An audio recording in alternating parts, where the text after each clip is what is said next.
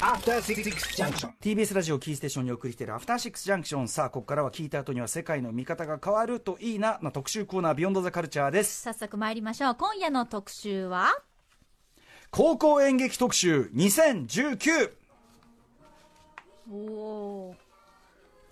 これ幕が上がる感じですね。はいね。えー、ももクロさんのね、えー去年9月5日水曜日に、えー、沢田大記者がお送りしたこの特集、非常に反響、神回、神回になりました。ねあのーそれをきっかけに興味を持たれた方もいっぱいいらっしゃると思いますし、えーそして今年はね、もう念願かなって私もね、実際見てることができたりとか、ええということでこの第2弾です。その後、高校演劇から生まれた作品の映画化、えー決定するのはフートボールの時間とかね。ははいい。えー今年も演劇部の夏は暑かったということで、今年は全国コンクールである総文祭を、えーね、佐賀県まで取材に行った、えー沢田記者に報告してもらいます。よろしくお願いします。はい、国会の方から来ました澤田です。こんばんは、よろしくお願いします。はい、はい。ね、普段は政治部記者ですから。レックさんに神回と言っていただいてすごくありがたかったんですけど、ちょっと一つ訂正をさせてください。前回の特集の時に。前回の訂正？はい、前回ちょっと一箇所だけすごい誤りがあってですね、ちょっと記者として訂正しなきゃいけないなと思ってて。東京30年間勝ってないっていう話を去年ちょっとしたと思うんですよ。地方が強い、東北が強い、北海道が強いっていう話をしたと思うんですけど、あの、東京勝ってました。一回、お99 年に都立白鴎高校っていうところが最優秀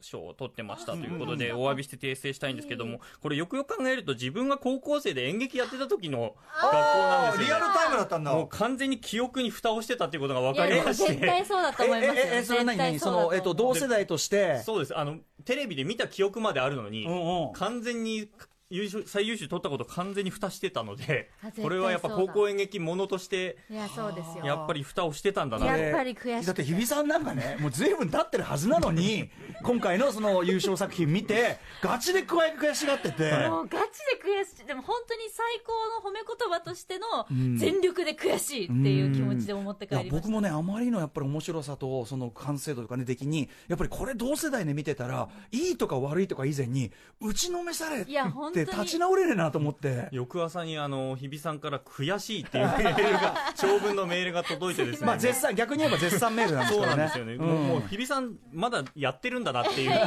高校演劇続いてんだなっていうのを思いましたね。なんかもうもちろん戻れないっていう悔しさももちろんあるんですけど、もし戻れたとしても時間を巻き戻せたとしてもあそこまでのレベルは自分たちは絶対にいけなかったっていうダブルで悔しくて、すいません澤田記者にぶつけるという、ねえこれでもあの分析としても面白いんでね。ちょっとまああのまあ後ほどというかどっかの機会でね。はいいけたらですかね。はい。はい、ということでえっ、と2回目の高校演劇特集。前回の放送から、まあ高校演劇シーンまあ先ほど言いましたフートボールの時間、はい。ね去年も紹介していただいて、はい。あのその後のテレビ放映も見てもう本当に素晴らしい作品でしたけども、まあえっ、と映画が決まった。あとアルプススタンドの端の方これも映画化が決定した、決まったということで、そのプラスですね、あの、7月に、あの、総文祭の直前に、えーカルチャートークのコーナーでもちょっとお話ししたんですけれども、ええ高校演劇を舞台にした漫画の幕結びというのが、えーヤングジャンプで連載が始まったとうん。いうことで、ちょっとコミックスももう2巻まで出てるんですよね。今まさに私も読んでるところですがもうはい。刺さりすぎてちょっとゆっくり一コマ一コマ噛み締めながら読んでます。はい。ねえ。高校演劇、文化系部活としてやっぱ一定の、まあ、存在感っていうのはこの1年で本当ですね。高まってきたなっていう感じがしますよね。ね。うんうんで去年はその高校演劇の本当の基基礎の基礎というか基本的な情報、演劇部って何っていうとこからスタートしてやったんですけれども、まあ、今年はですねこで行われました総文祭、えー総文祭自体はあの文化系部活のまあ甲子園というかインターハイというか、はい。えーいろんな、えー囲碁将棋から合唱から何から何まであるんですけども、その演劇部門の取材を、えーすることができました。はい。で7月の27日から29日まで、えー行われたんですけれどもそのそれに向けて全国で1851校が、えーの中からですね各地のブロックを勝ち上がってきた12校が、あのそこで、えー熱演を繰り広げたということで、えー今回その取材の音声とかも、えー使いながら、まあ、取材報告していければなと思っています。そ総文祭の時のほやほやの音声ということほやほや、まあそうですね、ほやというより、まあ舞台上の音は、あのちょっと取れなかったので、あのその裏側というかですね、ちょっとねでね。行った取材ということですね。これ悔しいことに私ですね7月28日にですね真っ最中に佐賀で佐賀でライブやってんのよ。でね歌村さんいけるじゃないですか。逆にいけねえんだってみたいな。見るけれど でもね、あのね、街全体がパレードやったりとか、そこら中にやっぱりね、高校の、いろんなところの高校の皆さんいたりとか、そのね、総文祭の熱気が伝わってきて、うわ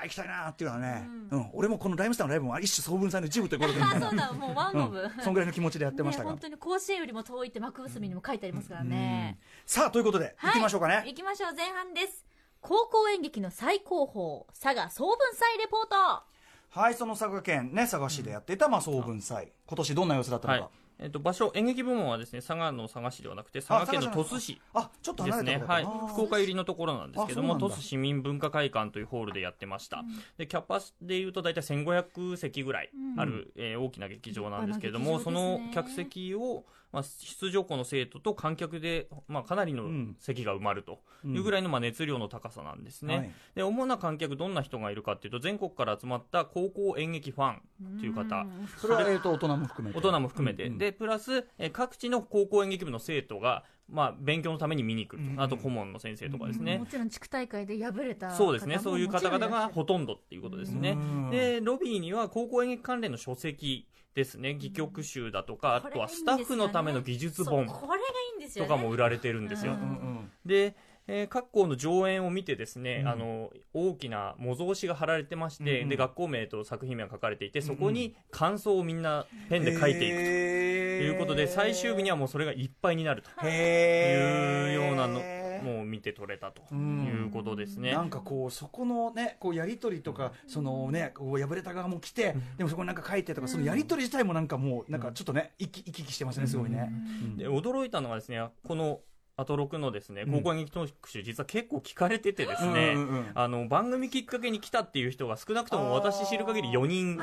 はい佐賀まで。あらま。ですよね。えそうだよね。はい。それ以外にも複数のリスナーさんに声をかけられました、でまた顧問の研修会っていうのに参加できたんですけれども、そこに参加した顧問の中でもやっぱ番組を聞いた方が複数いらっしゃってですね、で中にあの去年一人マクベスを紹介したと思うんですが、うんそこの顧問の先生も聞かれたとおいうことでやっぱり伝わってるなと。でさらにさらになんですが、うんあの NHK 本家の E テレのですね青春舞台という、はい。あの高校演劇を扱った、まあ、ドキュメンタリーとあと中継ですよね、ええその担当ディレクターの方もこの番組を聞いていたと。いうことで番組の影響力の大きさを感じながらの取材でした。わあ嬉しいですね。嬉しいと同時にちょっと身が引き締まるところもあります。が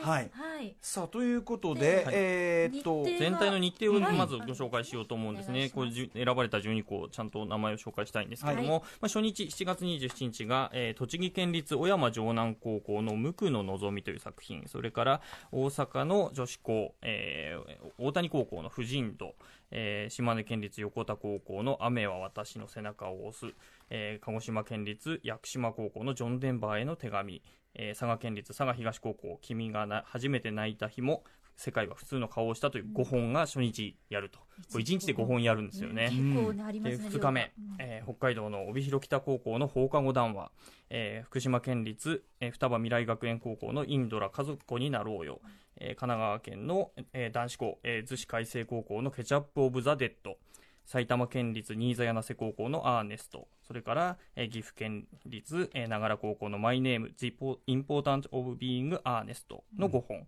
で最後がえー、と2作品で、えー東京都の、えー日本大学鶴岡高校の屋上の話、えー香川県立マグルカメ高校のバカも休み休み家という。以上の12作品が、まあ、この3日間で上演されたと。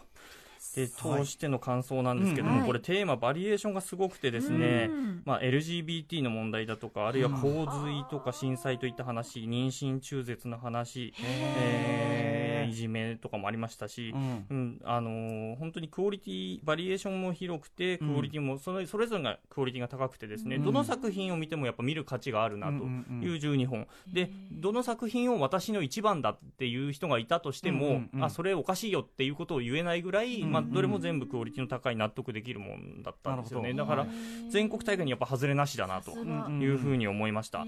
特にやっぱり、えー、と2日目なんですけれども、はい。ちょっとおきにあの面白かったのが、うんうん。あの埼玉の、えー新座柳瀬高校のアーネストと、うん。えー栃木県立長良高校の、えーアーネストということで、うん。アーネストという作品これオスカー・ワイルドのうん。作品なんですけれども、うん。これが2本連続で同じ作品？を別な高校が2本連続で全国大会でやるっていう全くの偶然です。でこれ並びもの抽選だったそうなんですよ。えー、そんなことある？え？あああそうかまああええそうなん タイトルがちょっと違うねいろんなその戯曲だとかねオリジナルだってある中で。1850個。めちゃめちゃある中でオスカー・ワイルドのしかも同じアーネストが全国大会に来て並びに2本連続。でそれもそれぞれの高校の顧問の先生が原著から訳してあ脚本までしているっていう。なるほど。じゃあそれぞれじゃあどう？どう解釈したのかっていう,、うんうんうん英文をどう解釈したのかっていうことで、うんうん。えー、と新座柳瀬の方は女性だけでやった、うん宝塚のように女性だけで男子を演じたり、男性を演じてしてっていう、うん。で一方その長良高校に関してはもう男女、えー混じってやるということで、それぞれのよあの良さが分かるというか、どっちも面白くてですね、で2本目とかはもう完全にストーリーから何から分かった状態で見てるんだけどやっぱ面白いっていう,、非常に面白かったです。いやそんなちょっと奇跡のねしかも奇跡の。この2日目はね僕らがねあのこ僕この間見た、あの優秀作2作ねそのあのインドラと、はい。ケチャップ・オブ・ザ・デッドの連発もあるし、濃い濃い。濃いですね。うん。これ後々言いますけど、あの、2日目から、あの、優秀校4校のうちの、まあ、3校が2日目から選ばれているということで、非常に密度の濃い2日目だったなと。はい。あと、個人的にはですね、うん。あの、女子校の初日にやった大谷高校の婦人度という作品、あの、これオープンキャンパスを女子高生たちが、の出し物をみんなで作るっていうだけのお芝居なんですけれども、ええ。これが非常にすごく面白くてですね、うん。私ちょっと女子校演劇ちょっとあの苦手だなって思ってたところがあったんだけれども、途中は挟まれたりするダンスがすごい躍動感があったりだとか、うんでも最後ちゃんとオチもあって、うんうんあのー推進力が非常に高い女子校の青春を見たなっていう感じの1時間ですごく面白かったですね、これは全然あの見られない。もう我々は見られない作品なんだけど。も、テレはい。脚本だけでも読みたいな。ね、はいその日比さんなんかね、とやっぱり女子校演劇部としては。そうですね、うん。見てみいやいや嬉しいですね。女子校がこうやって残ってくれるっていうのはね、うんうんうんうんえーまた男子校と女子校両方あったっていうのがまたそれぞれ作る芝居の形がまた違う感じでそれも含めて楽しめるっていうのでやっぱこれ通しで見るとやっぱ本当面白かったですね。テーマって結構その高校生を等身大のものなんですか、それとも全然違う世界を描くものが多かったりするんですか、えーとものによってやっぱり学校を舞台にしたものっていうのは非常に多かったですが、うんまあ、例えば、まあ、震災ものを使っているところが2個ありましたよね、それも学校における、まあ、うん。震災をどう扱うかっていう話まあ自分たちの本当に実像に近いような。で一方さっき言ったアーネストみたいに、まあ、完全に海外のものを演じるっていうのもありましたし、うん。あとは本当に、えー放課後談話の後々喋りますけど、うん。本当に身の丈うん。本当リアル5メートルの話をするっていうだけのうん。舞台もありましたし、はい。本当に多岐にわたってますよね。あと、えっと、去年のね、そのフットボールの時間うんやった丸亀高校、はい。今年はどうだったんですか？はい。まあ、結果だけで言うとですね東京の国立劇場で公演できる優秀賞以上には選ばれませんでした。なるほど。で実はですねこの豊顧問やった豊島先生去年あのフートボールも書いた、うん。豊島先生なんですけども今年の4月に別の高校に移動と。出たそうなの。全国先生方も移動があそうなんですよ。全国決まったんだけどまあ移動と、るまなるほど。まあ、あの特例という形で一応指導は結果的にできてるんですけどうん。あくまでやっぱ別の学校にの先生になっているので、うん。うん。そんな密に毎日毎日練習見れるわけではないということで、演劇部の皆さんもビね。ハインドがすごかったですね。しかも移動先にももちろん演劇部あるそうで、わけですすもんね。もちろん。はい。移動先で、じゃあ、その、豊島先生はこれからまた、ね。そうです、これから。はい。でも今回、その、まあ、優秀賞には入らなかったんですけど、うんうん非常にやっぱレベルの高い作品でして、和子も休み休みはいへ。はい。で、顧問力としてはやっぱすごく力のある先生だなっていうのを改めて実感したんですよね。うんうんで、ここ数年でまあ3回全国大会に実は行っていてですね、で、最優秀も取った取られてるということで、やっぱ2020年代の高校演劇をまあ引っ張っていく一人であることはまあ間違いないなっていうふうにはやっぱ今回思いましたえーすね。げえな、はい。でこれ各校先生方があの、まあ、指導に入ってるんですか、その学生だけのってあるんですか、えーっとですね、こう例えば脚本だけで言うと、うん学生だけが書いたのはこの栃木県の小山城南高校だけですね。であ、えーっと大谷高校の婦人度もですね、あのきょ去年卒業した子が書いたものを、まあ、先生が手を入れて形にしたという形なので、うんでそれ以外はみんな基本的には顧問の先生が書いたえ作品だということですね。なるほど、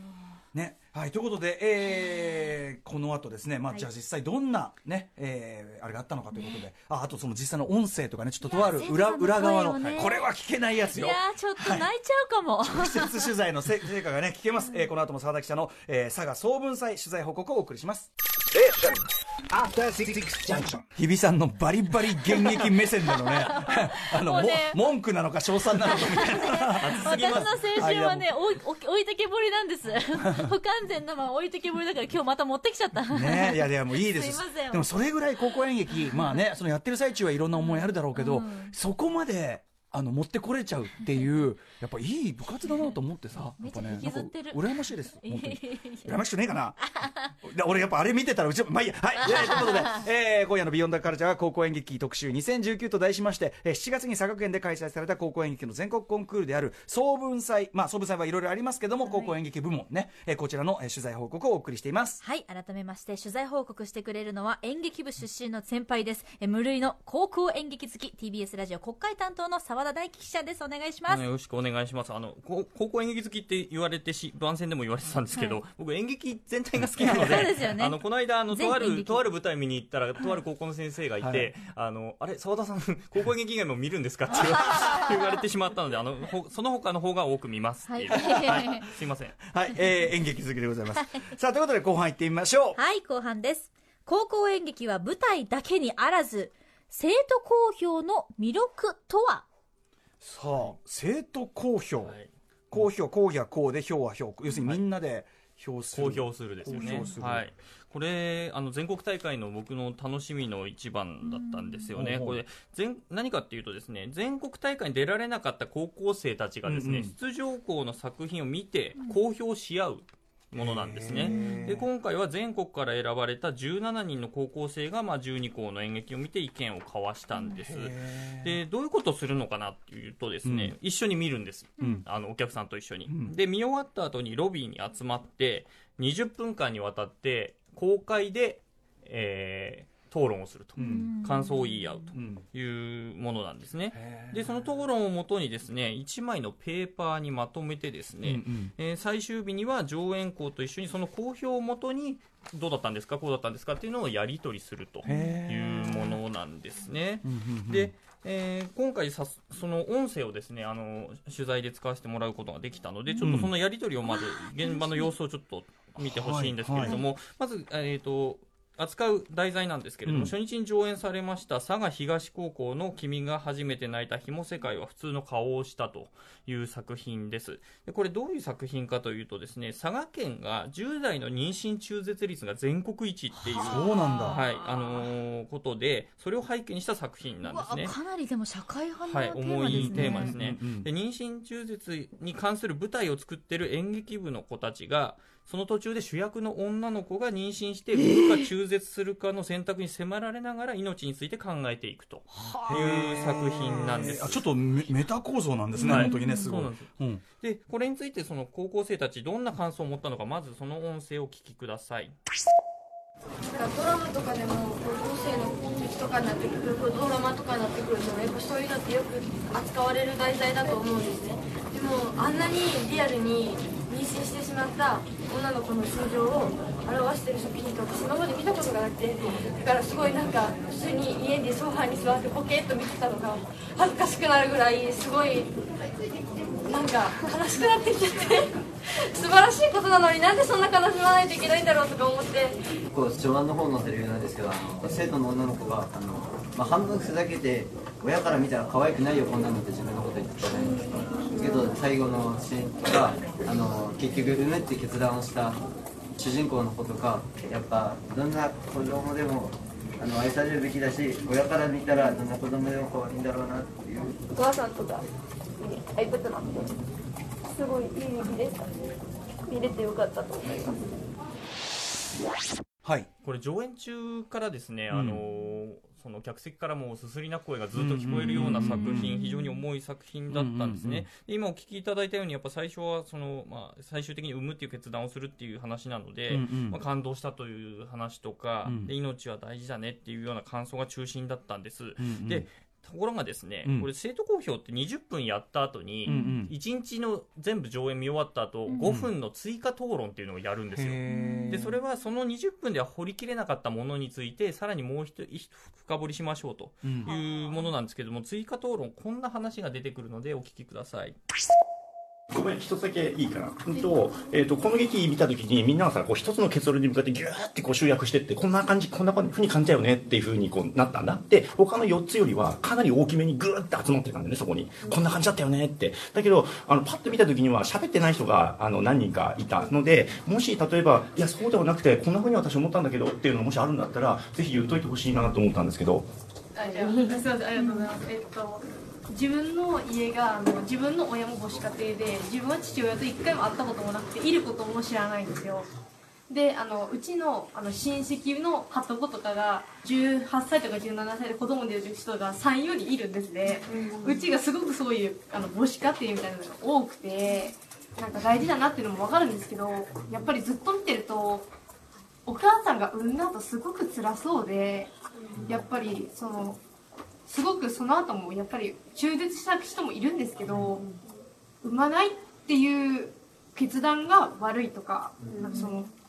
産まないからなんかその後またちょっとなんかダメだよっていうのはちょっと自分の中では違くて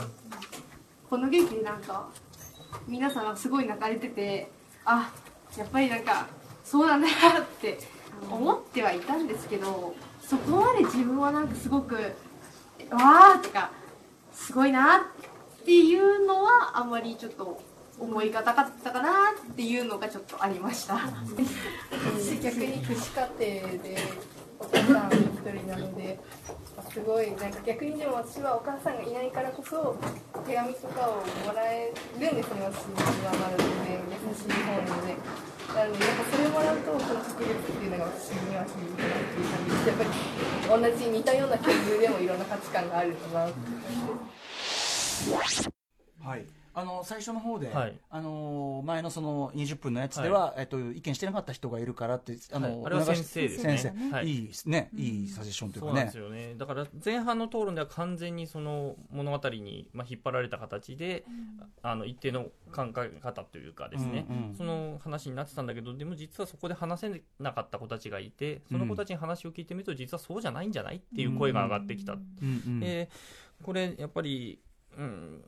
この作品自体ですねコンクールのその全体の審査員の公表の中では、うん。やっぱり中絶が悪いというプロパガンダにこの作品がなってしまってるんじゃないかという懸念が出されたりだとか、すごいですねちゃんとそういうそうなんですよ、うんうん。うんであるいはそのやっぱりファンタジーだと。未来はファンタジーではないんだということがかなり強いあの否定的な意見が審査員から出た作品なんです。ただその高校生たちっていうのはそれを、まあ、全くない状態で、あのーまあ、意見を出し合う中で自分の体験だとか自分の周囲の体験っていうのを話し合うことによって、うんうん。あでも私が感じたことだけじゃない現実ってあるよね、でそれについてやっぱもうちょっと考えなきゃいけないんじゃないかっていうところまで踏み込めてていると、で、まあ、一応先生が促したっていう形ではあるけれど、うん。うん彼らがちゃんと話してこと自分の言葉にして、うん。うん、やり合っているというところを見るとやっぱこれはやっぱ生徒公表の醍醐味だなってこういうのがうん逆に言うと12作品にわたって全てずっとやられていくという形なんです。これはまあ特徴的なものをとりあえず一つ取り上げたんですけれどもこれ公開討論なのでうん。聞けるんですよあお客さなん後ろで片付けしてんのかな、はい。ね、バッタンバッタンバッタンで、はいはいはい。まあ、それがまたぽいぽくていいんだけど、はこれはまあ追加討論のあ,、うん。あところだったりね。片付けてるところなんですけど、それはまたぽくていいんだけど、ってことは取り掛かってはい。聞くことができる、はい、であの聞けるように客席も用意されていてそのシーンの部分を音でマイクで出して聞けるようになってる。だから自分が見た感想と高校生たちが思ってる感想を比べながらあこんなところ見てたのか。自分が見落としてるところって結構あってですね、僕もあの3日間で7時間以上生徒講義を聞いてたんですけど、うんうんうんうん。あのー合わせて聞くとやっぱり自分が見た作品の良さっていうのはより分かるなっていう、感じがしました。さにそのこの公表込みで、今の議論の流れ込みで、なんかいいなっていうかね、完結するというか、これあの生徒たちはこれで初めて会うわけですよね。そうです。ここで初めて会います。その初めて会った中でここまで自分の気持ちを吐露できるってやっぱりすごいいやなってすごいですいうのがまねやっぱずり彼らいろんな人が聞いてる中でうん実はうちはこうなんです、うん。こう思ったんですよかった悪かったを超えて、うん。自分と照らし合わせて語れるっていうのはやっぱり特にこの世代の時ってそういうのってあんまり表に出せないじゃないですか、うん。でもやっぱり演劇を通すことで、こうちょっとこう開けていく、うん。そのなんかプロセスも見えた感じがして、いやなんかこういう審査員っていうのはちなみに大人と大人いうか。のプロの演劇をや作ってる人と、それから顧問の先生、で全国の顧問の先生がまあ審査員になってるん。ですけど、まあ高校生たちの感想もそれに値するぐらい素晴らしいものだったなというふうに思いますよね。でこれ地方大会とかでもですねあのやってるとこあるんで、ぜひもしあのご覧になれる方はまあ見てほしいなと。ぜひこれ込みでのねだいだってプロ演劇だったら絶対ありえないあれだもんね、で顧問の先生がさっき見てるんですけどちょっと面白かったのが 私あの音取りながらずっと聞いてたんですよ、で時折うなずきながら聞いてたらですねちょっと後でトントンって肩叩かれて、ええ。あのうなずくのやめてくださいって。でなぜかなぜですかって聞いたら、まあ、子供は大人の反応を見るんですって。だからそれに引っ張られちゃうからそこはやめてください。ちゃんあの聞いていただくのは全然いいのでというふうに言われて、まあ、納得しましたよね。すごくそういう意味では、そのその場のさっき言った、なかなか意見言うのも難しいし、まして人と大勢と違う意見言うのは大変だっていうのを分かった上でその実はああ見えてすごくじバランスを保ちながら先生はやってらっしゃるということなんだ。だから生徒だけでっていう場を作ったわけですね。そうですね。だから壁挟まれたところで、まあ、お他の大人たちが聞いていると。一応だから別空間にはなっているんですよね。だからその中でのやり取りっていうことですよね、まあ、あと見てて思ったのはやっぱ国会よく取材してると、ええ。やっぱりねあの政府の答弁とかっていうのも冗長にうん。だらだら喋ったりっていうのはあるんですけど、う高校生たち本当にポンポンポンポン20分間ものすごい密度でやり取りしてるんでそれを見るとやっぱりね、大人もちょっと見習わなきゃなっていうふうにやっぱり思わされましたね。円になってってとか？円になってやってるんです。あーなるほどあとね、なかなかそんな厳しいその目にも、もう当然人目にさらしてんだから、あんそう当然っちゃ当然なんだけど、なんかほら、高校演劇って言葉から感じる、なんか、あまあみんない、いいねっていう感じでうん。いわゆるやるだけ文化祭的な。うんなんだなと思ったら、全然そんなんじゃないっていうか、むしろ、ものすごいキリキリしたところまでちゃんと踏み込んでやるっていうのはすごいなと思いました。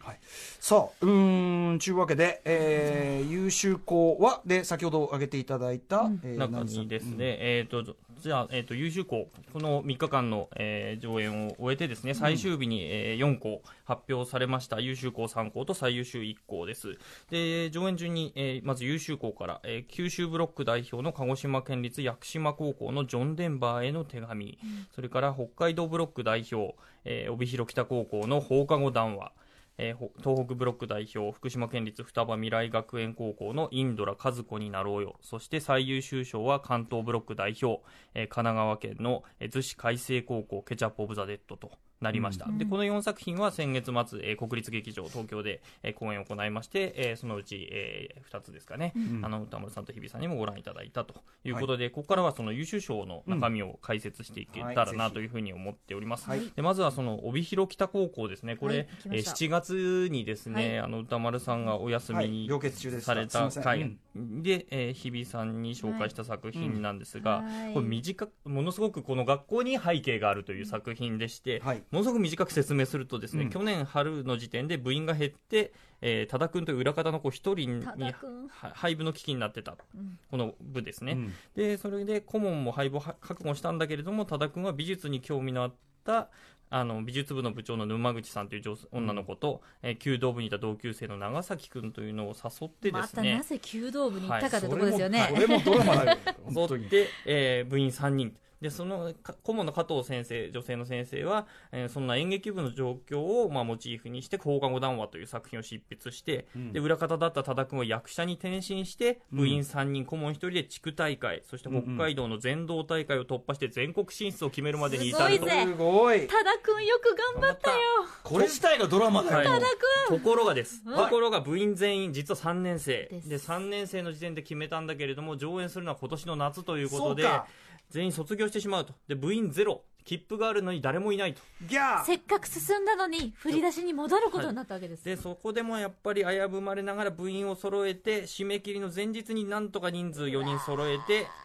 たった3ヶ月の稽古で全国大会に臨んできました。そういう。この佐賀にはですねなんとこの多田君来てました。うんうん。ということで全国決まった時の気持ちそれからあえて佐賀まで見に来た理由などなど聞きえー、やましたのでお聞きください。泣いちゃうも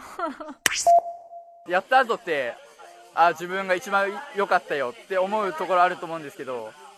まあ、去年も出し切ったかはあったんですけどやっぱダメだったのでっていうところがあって難しいだろうなと思ってたらまず佐賀県出場みたいなところで、まあ、驚きはあって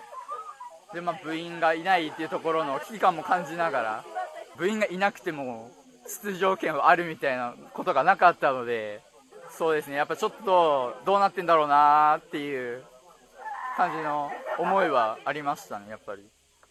自分全道出て、まあ、取れたものなのでやっぱり行ってみたいなっていう興味があって、まあ、来たっていう感じですね、まあ、3年間続けてきて実際やった後の、まあ、笑いが一番ああよかったなみたいな思いがあるのでやっぱそこはこの場所で味わってみたかったっていうのはありますね。はい。日比さんが号泣してますもう泣いてますそうだよね。やってみたかったよねそっか。ねでもまあ見届けることがねできたのはね、はい、で放課後団はどんな芝居かっていうと、はいはいはい。まあ、男子生徒2人の芝居たった2人の芝居です、で放課後にあのけ怪我をして引退した弓道部員をですね演劇部が院の子が演劇部に誘うっていうだけの話でして、でその途中その運動部を見ながらあの放課後工程を見ながら、はい。うん運動部に対するぼやきとか教師の振る舞いを観察するやり取りっていうのをずどんどん繰り広げられていく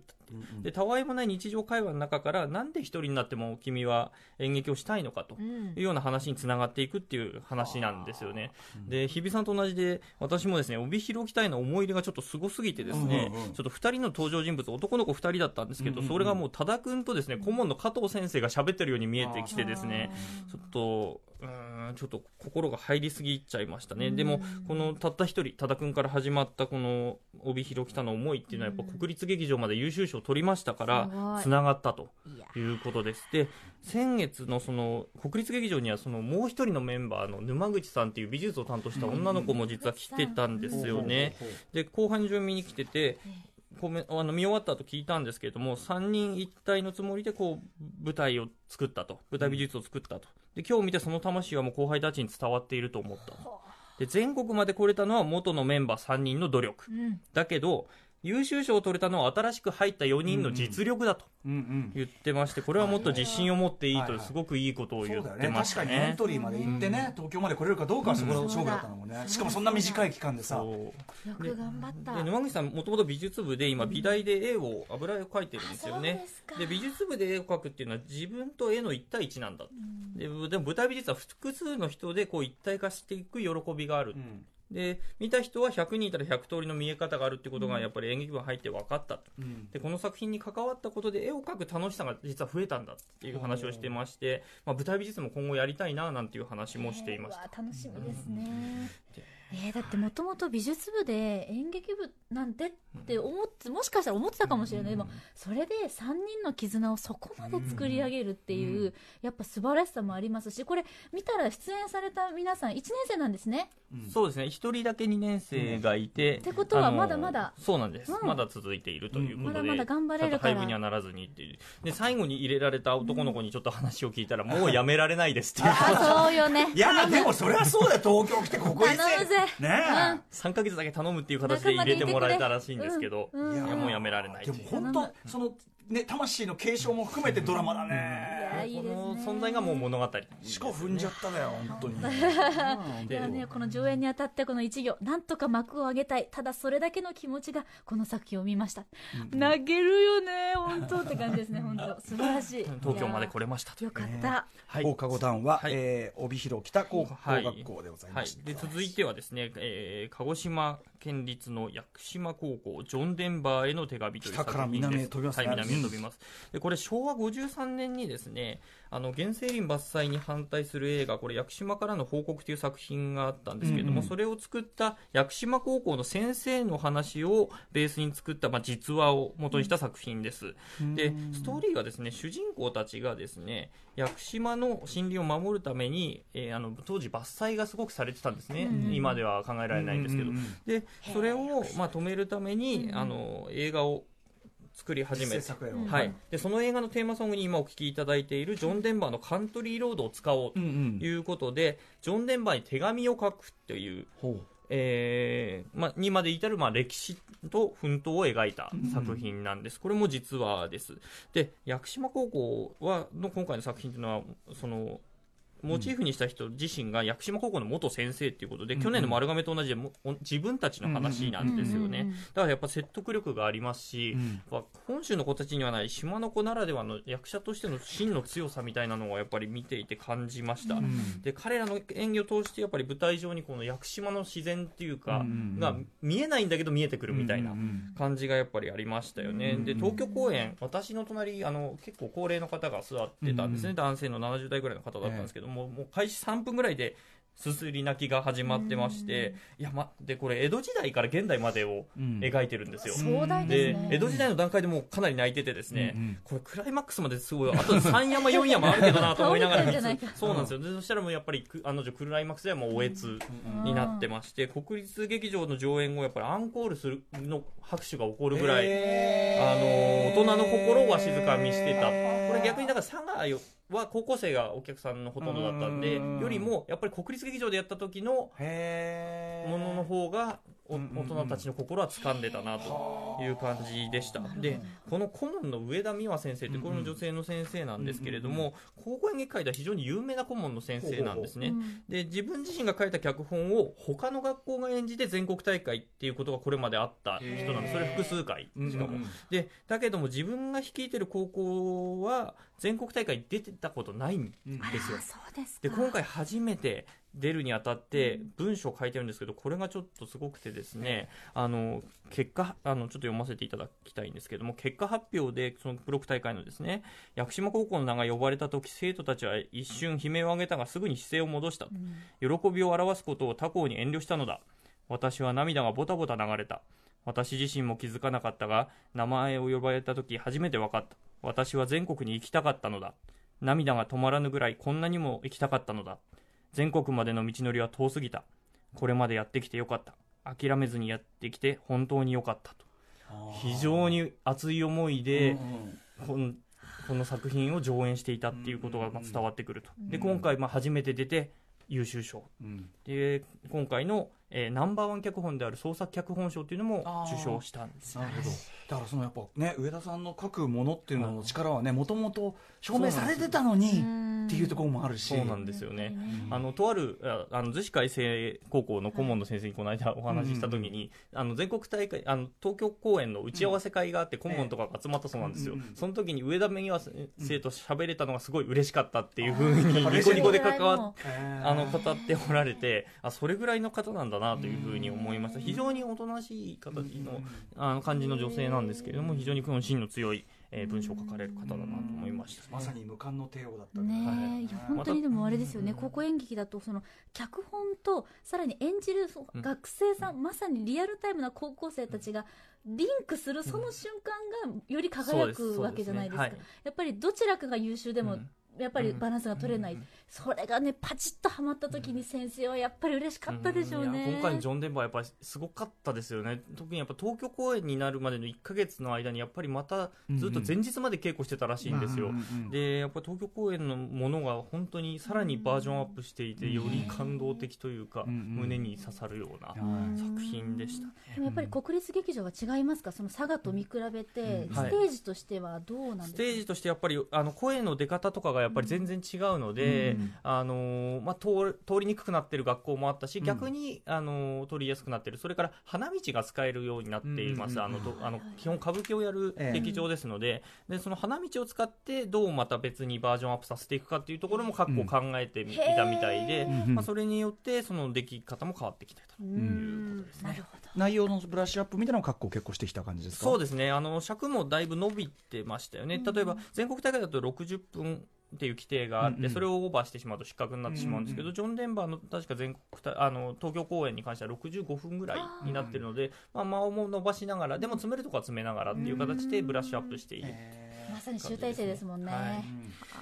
はい、ということで、えーこちらはですね、えー、と鹿児島県立や屋久島高校の、えージャンジョン・デンバーへの手紙でございました。そして、えー優秀校の最後なんですけれども福島県立の双葉未来学園インドラ和子になろうよという作品です。はいでこの双葉未来学園についてまず説明したいと思うんですが、これ2015年にできたばかりの学校です。で演劇部総部4年で全国出場を決めました、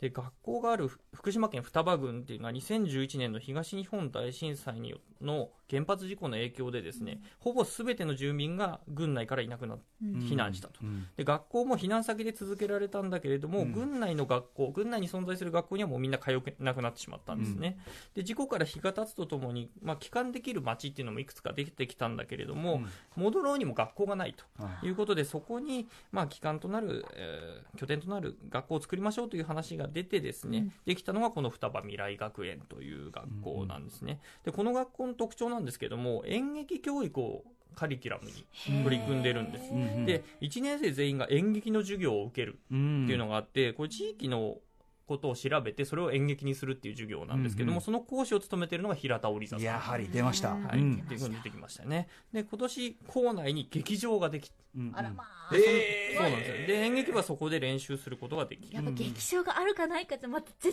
然違いますからね。まず裏方も練習できますからね、確かに劇場が照明と音響の。で、このタイトルのインドラっていうのはですね、あの、去年からに今年の2月まで留学してたマレーシア人部員の名前なんですね。で、女性なんですけれども、彼女を中心に演劇部がまとまっていったっていうエピソードを描いた作品なんですけれども、うん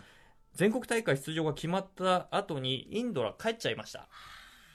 なので、はい。ブロック大会とは全く違う内容になっていてですね、最後までインドラ自身は登場しないんですね。ね、霧島よろしく。はい、うん。後藤よろしく。うん。通話では出てくるんだけれども、まあ、本人は出てこないと、で今回のインドラで描かれているのは演劇部員それぞれの背景それから震災との向き合い方っていうことになります、でこの双葉未来学園自体がその福島第一原発が立地する双葉郡のまあ広野町ここは原発はないんですけれども、うん、で部員の多くもこの双葉郡の出身なんです、で避難体験してる子たちも多い、ん。で例えばそそれが原因かもしれないけれども、まあ、避難先で不登校になった体験が語られたりだとか、うん。あるいは周りの子から向けられる保証金もらったんでしょっていう声とか、うん。ね。ということも演じられている。でその一方全く双葉郡にいなかった子たちもいて、うんうんうんでそこのある種の負い目みたいなのも描かれているん。ということで,、でこういう全てのエピソードが彼ら自身の、ん。まあ、実話を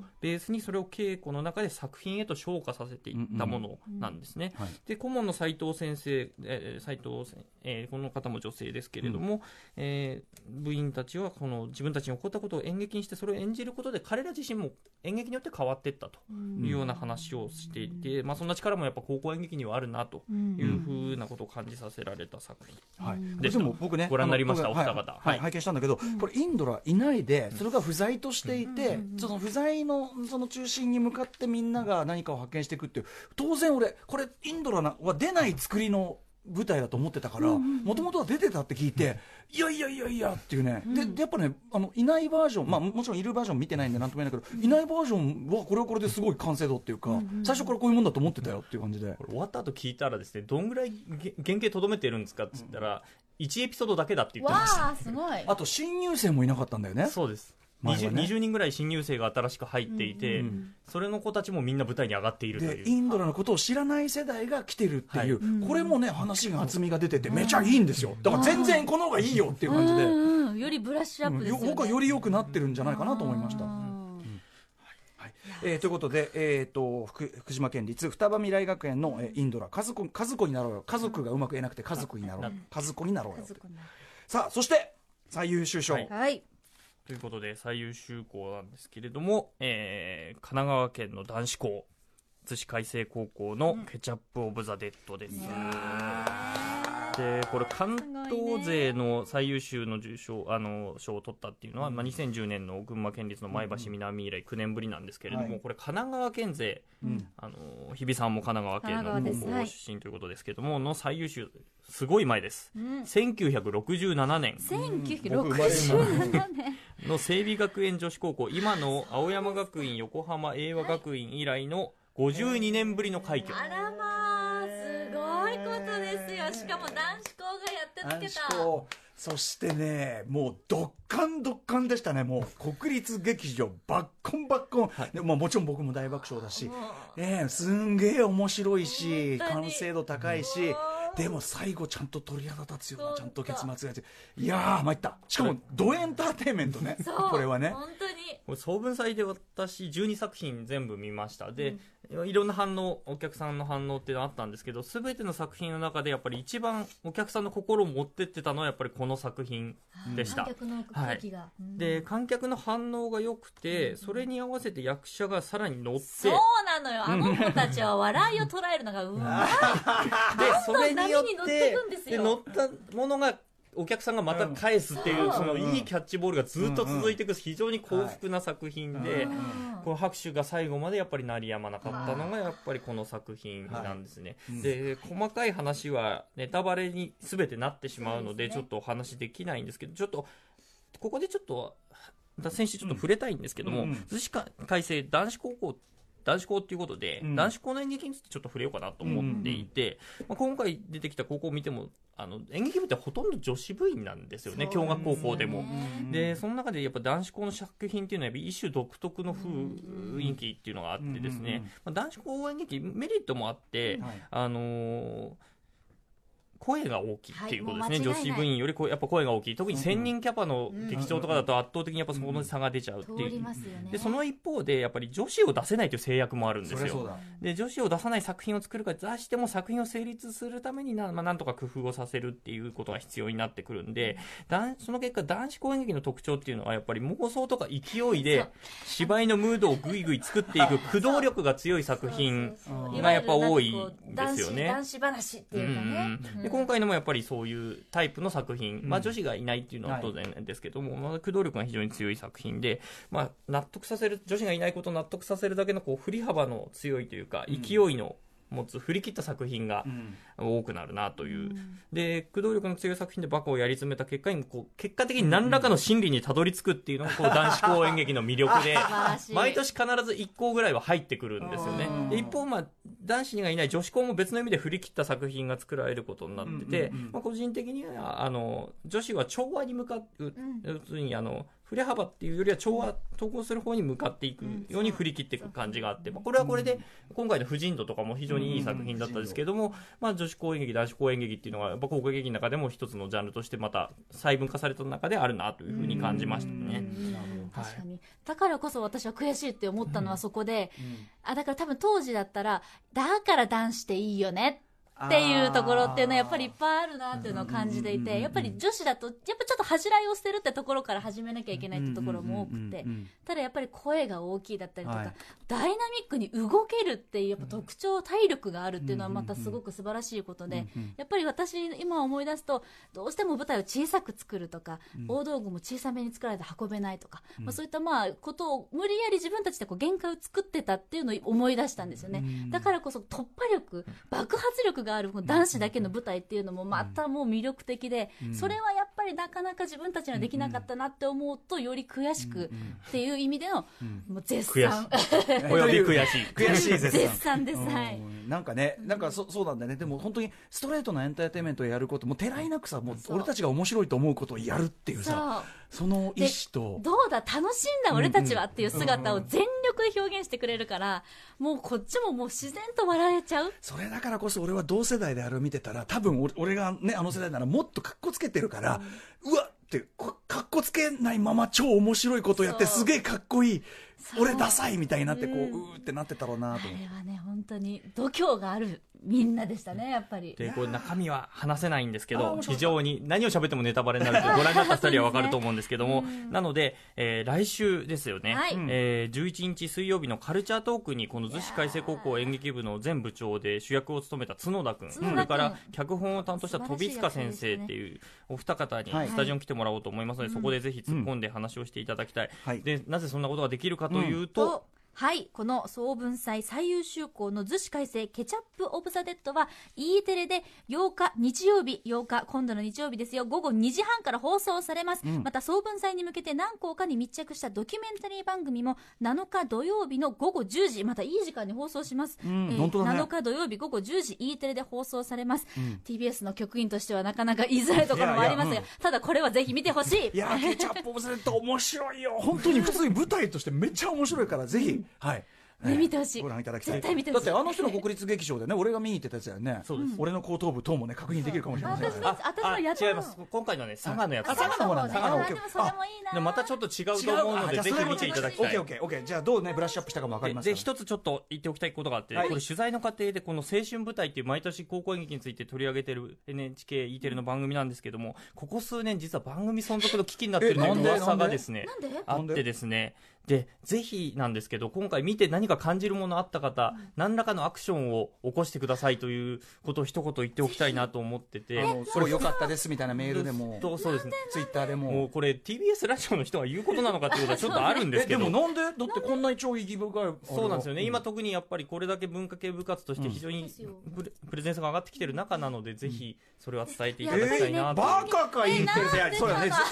噂がねはい噂ですからいやでもってね本当にいいたくさんの人に見てもらって感じてもらうからこそ演劇が成立するじゃないですか、だからぜひえ青春舞台終わらせちゃダメ、見てみんな感想送って。まずは今年ね、ケチャップ・オブ・ザ・デッドは特にそのあの広く楽しめる作品だから、ぜひ今年ね、ご覧いただきたい、えっと8日、え日曜の午午後2時半からでございます。はい。さあということで、え詰め込んでいきましたけど、まだね、そのだから来週の特集、まだ引き続き続きますので、来てくれますね。高校演劇特集2019でした。澤田記者、ありがとうございました。はい失礼しましたありがとうございました